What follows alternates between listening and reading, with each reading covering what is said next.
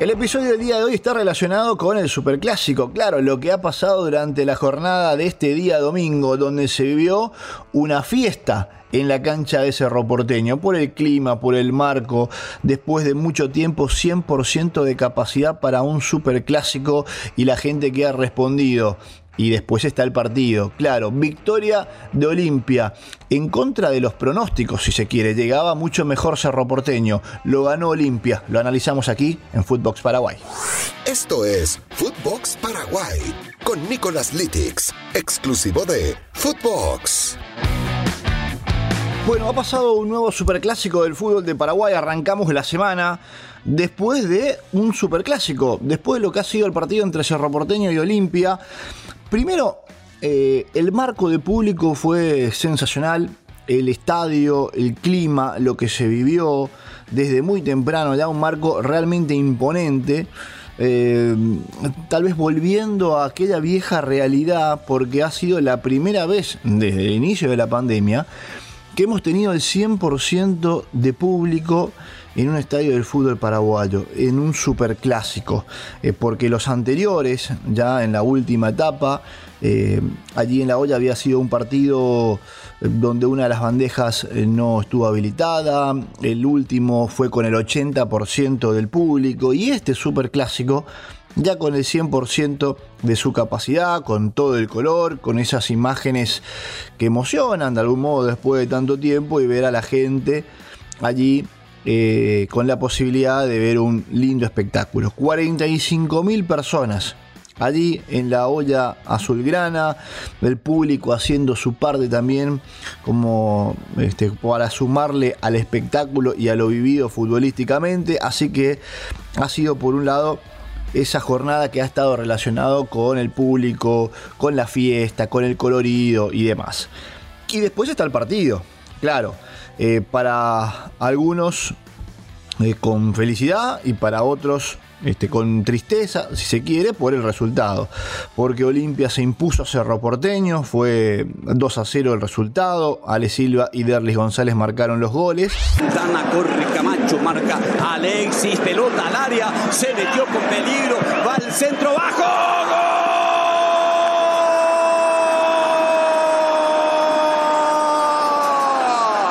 Y después hay que decir que, por un lado, a Cerro se le corta la racha en el campeonato. Había ganado 5 de 5. Este ha sido el partido por la sexta fecha. Es decir, cae el invicto, derrota en La Olla azulgrana. Y además hace mucho tiempo que Olimpia no le gana a Cerro Porteño en ese estadio. Los últimos partidos han sido para Cerro Porteño y un empate, 3 victorias para Cerro, un empate, para ir tocando simplemente algunos números estadísticos. Pero hay que ir hasta el año 1981 para encontrar una victoria de Olimpia sobre Cerro en ese estadio. Hay que marcar también una cosa, un asterisco dentro de este dato estadístico. Durante muchas décadas, los partidos entre Olimpia y Cerro Porteño se jugaron en el Estadio Defensores de Chaco. Es decir, durante muchas décadas no ofició como local Cerro Porteño para jugar contra Olimpia y viceversa. Tampoco lo hacía Olimpia frente a Cerro Porteño porque nos hemos acostumbrados a que los clásicos se lleven a cabo en el Estadio Defensores del Chaco, en el estadio más grande que tenía el país, con mayor capacidad. En los últimos años, bueno, esto ha ido cambiando, se utilizan más las localías, Cerro tiene un estadio fantástico, fenomenal, y con más capacidad incluso que el Defensores del Chaco, y bueno, algunas cosas se han ido modificando con relación a esto, pero ese dato estaba allí latente también desde 1981 y bueno, ha sido roto ahora por el equipo de Julio César Cáceres, que arrancó bien el partido, que arrancó enchufado,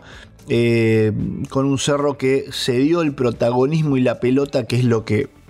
tanto hace bien el equipo de Francisco Chiqui Arce, y en esos primeros minutos fue donde se le complicó un poco la cosa. Por eso, antes de los 10, a los 8, es el gol de Alejandro Silva. Un Cerro que estaba allí incómodo en ese momento del partido, y después del gol y 15, 20 minutos del primer tiempo, Cerro se empieza a acomodar y empieza a tener la posesión del balón, que es el juego que uno está acostumbrado a ver de Cerro Porteño. De hecho, Cerro, lo decía el mismo Francisco Chiqui Arce en la conferencia de prensa, con este 0-2, Cerro no jugó mal el partido, Cerro no hizo un mal partido, y un Chiqui autocrítico que me parece que ha tenido razón en todo lo que dijo en la conferencia de prensa. Que estuvo bastante igualado el partido. De hecho, tuvieron más la pelota, realmente, que Olimpia aprovechó las que tuvo. Y después Arce, en la misma conferencia, terminada el partido, ya estaba casi pensando en lo que vendrá, porque dice, bueno, más adelante vamos a tener rivales con ciertas características similares, tenemos que corregir, tenemos que filtrar mejor algunos pases, mejorar la definición, decididos en algunas jugadas puntuales. Entonces ya se dio cuenta de algunos inconvenientes. Yo creo que por eso le va tan bien a Cerro Porteño, al tener una estratega como Chiqui Arce, que durante este mismo partido frente a Olimpia ya sabe que tiene que corregir para el próximo. Es decir, casi inmediatamente ya sabe, no sé, unos minutos después, cuando dio la conferencia de prensa, unos minutos después de terminado el partido, donde ya sabe qué tiene que corregir y qué tiene que estar trabajando a partir del día de hoy. Y me parece que tener una estratega como Arce hace que Cerro se encuentre hoy en la punta del torneo y con una gran proyección a lo que le queda justamente por delante en este torneo. La cuestión es que el clásico ha sido para Olimpia, lo liquidó Derlis González también cerca del final del partido con una gran jugada, con una gran resolución, una definición impecable, porque le hacen el pase, acomoda la pelota y después acomoda el cuerpo como para tocarla y definir con mucha clase frente a la salida del arquero, y fue realmente un golazo. A Olimpia esta victoria le viene como anillo al dedo, le viene perfecto, porque ahora el miércoles, dentro de muy poquito, tendrá un partido frente a Fluminense en el marco de la Conmebol Libertadores. Tiene que revertir el resultado del partido de ida, es decir, tiene que salir en búsqueda de ese compromiso, y hacerlo después de ganar un superclásico es trabajar con el pecho inflado, con los ánimos arriba. Y va a ser mucho más complicado seguramente el ambiente y los trabajos si Olimpia perdía el partido y tenía que encima revertir un resultado por Copa, que lo puede dejar afuera de la Libertadores y llevarla a la Sudamericana. En cambio, en este contexto el panorama es diferente para el equipo de Julio César Cáceres. Las cosas han cambiado con relación a una victoria así. De todos modos, me parece que en Cerro Porteño, más allá de esta derrota, que por supuesto que podía pasar, Cerro sigue siendo el líder del campeonato. El tema es que la fecha aún no se completó, habrá partidos en el día de hoy, tiene que jugar Libertad, y ahí es donde esa tabla puede empezar a modificarse de acuerdo a los resultados que se den durante el día. Esa racha perfecta se cortó para el equipo de Francisco Chiqui Arce, que podrá ser superado por Libertad, que se le podrán acercar, que bueno, que esa parte de arriba de la tabla de posiciones puede ir variando. Lo que sí hace, de algún modo, es que el campeonato en esa tabla de posiciones se reduzca. Hoy Cerro tiene 15, Libertad 13, pero un partido menos, porque Libertad juega en el día de hoy, Resistencia está ahí con 12 y Olimpia ya se mete con 11 puntos, también allí ya metido dentro de esa tabla, todo muy reducido, una diferencia muy corta de puntos entre los equipos que están allí peleando, en un campeonato que tiene todavía muchísimo, realmente muchísimo por delante. Festejó Olimpia nomás, celebró, se quedó con el primer superclásico del año, un festejo que por supuesto se trasladó después a los vestuarios, un fútbol práctico de Olimpia, un gran trabajo, y terminaron celebrando con muchísima gente en la olla soberana. Repito esto, lo de la fiesta que se vivió en las gradas, con la cantidad de personas que estuvieron allí presentes observando el partido, y la victoria para Olimpia, que de algún modo le da al campeonato, esto que hablaba recién con relación a la tabla de posiciones, que se ponga interesante, es decir, que no se corte uno solo, más allá que todavía hay mucho trecho por delante, pero es una victoria que de algún modo la festeja Olimpia, pero también Libertad y también Resistencia, y si se quiere Guaraní, que son todos los otros equipos que están por debajo de esa línea, para que Cerro Porteño, que era el único puntero del campeonato, con puntaje perfecto y cortado ahí arriba, hace que ahora las cosas cambien. Sobre todo hay que esperar los partidos del día de hoy, y eso incluso hará modificar la tabla de posiciones, o podría hacer modificar la tabla de posiciones en esa parte de arriba. Pero hemos vivido realmente una linda fiesta, un lindo encuentro, un lindo partido de fútbol,